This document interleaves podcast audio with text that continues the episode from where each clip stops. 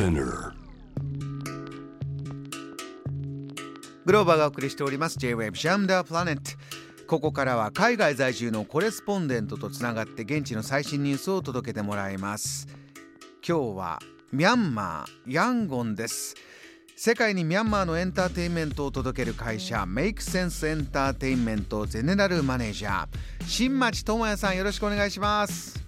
ミングラーバー神谷グローバさんお久しぶりです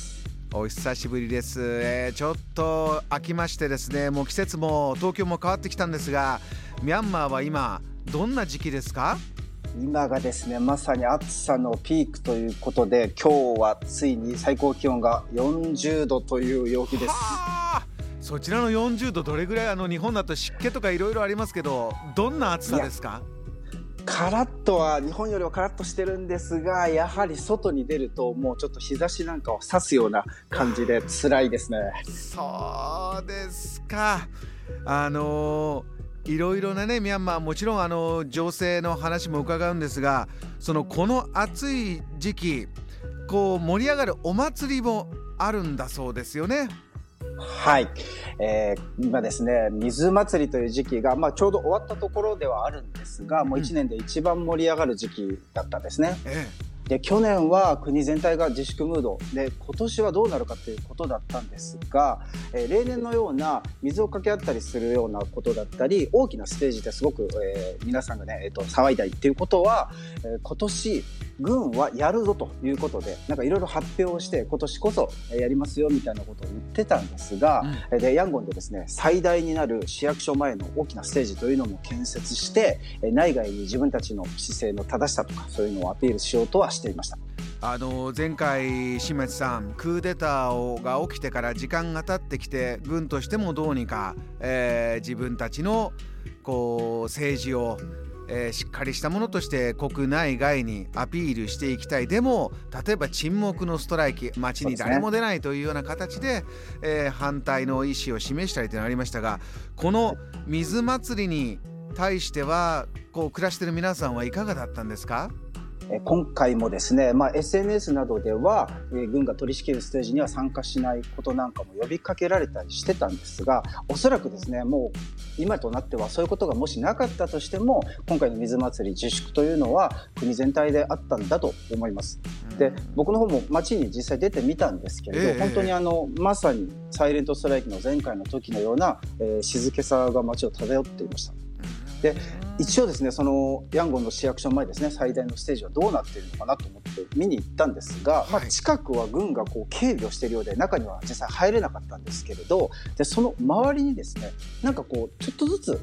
あまりヤンゴンの人ではないなというような人が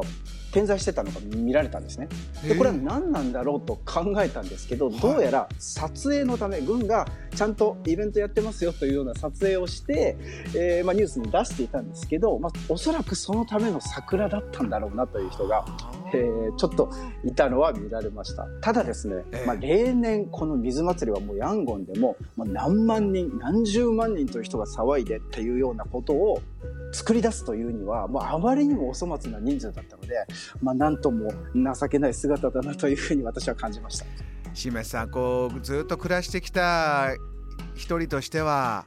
こういうところでもまた感じるんですね今のこう暮らしてる人の温度の差というものを。そうですねもう長くなってきてますが、まあ、それだけ、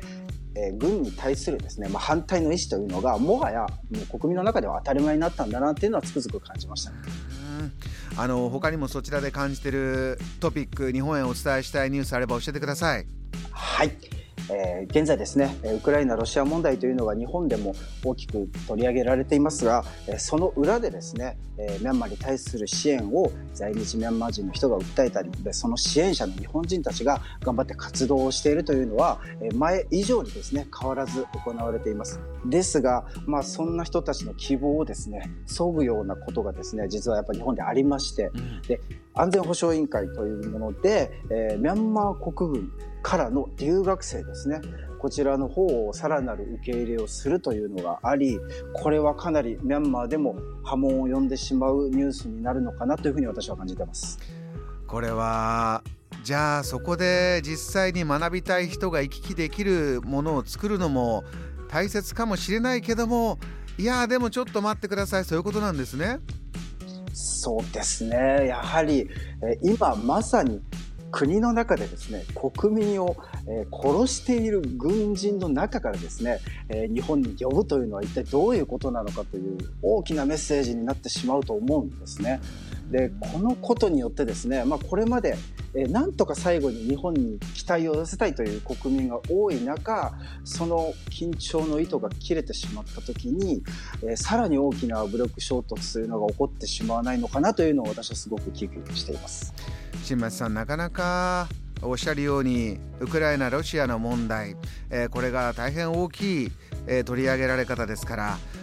こういう部分ミャンマーじゃあ今どういう方向へ向かって動いていきそうなのか、えー、これぜひ知っておいてくださいというところ最後にもう一つ教えてください。はいえ今もですね、えニュースは減ってきているかもしれませんが、えミャンマーでは国民が大きな民主主義のために戦っているということをですね、え皆さんにはぜひ知っていただきたいなと。あくまでまだ平和な日常はこちらでは戻っていないと。でそんな中でですね、少しずつ、え国を開こうみたいな、え流れがあるのは確かです。そんな中ですが、やはり裏では、えたくさんの人たちがもう命を懸けて戦っているということは、引き続き私も何とか自分の方法でえ伝えていきたいなというふうに思っています。えー、新町さんねあの SNS などでも発信してまして何かそれこそ停電がすごく多くてなんていうことも発信してましたね。そうですね。今もう毎日4時間もしくは8時間ということの計画停電が今起こっているので、えー、毎日本当にこう暑い中でですね、まあ、これは国民の生活にもすごく影響あるなというふうには感じています。えー、またぜひこの番組でも、えー、そういった暮らしている中での実感したお話たくさん聞かせていただきたいと思います。今夜もお話ありがとうございました。またよろしくお願いしますありがとうございました。この時間はヤンゴン在住のコレスポンデント新町智也さんにお話を伺いました。JAM The Planet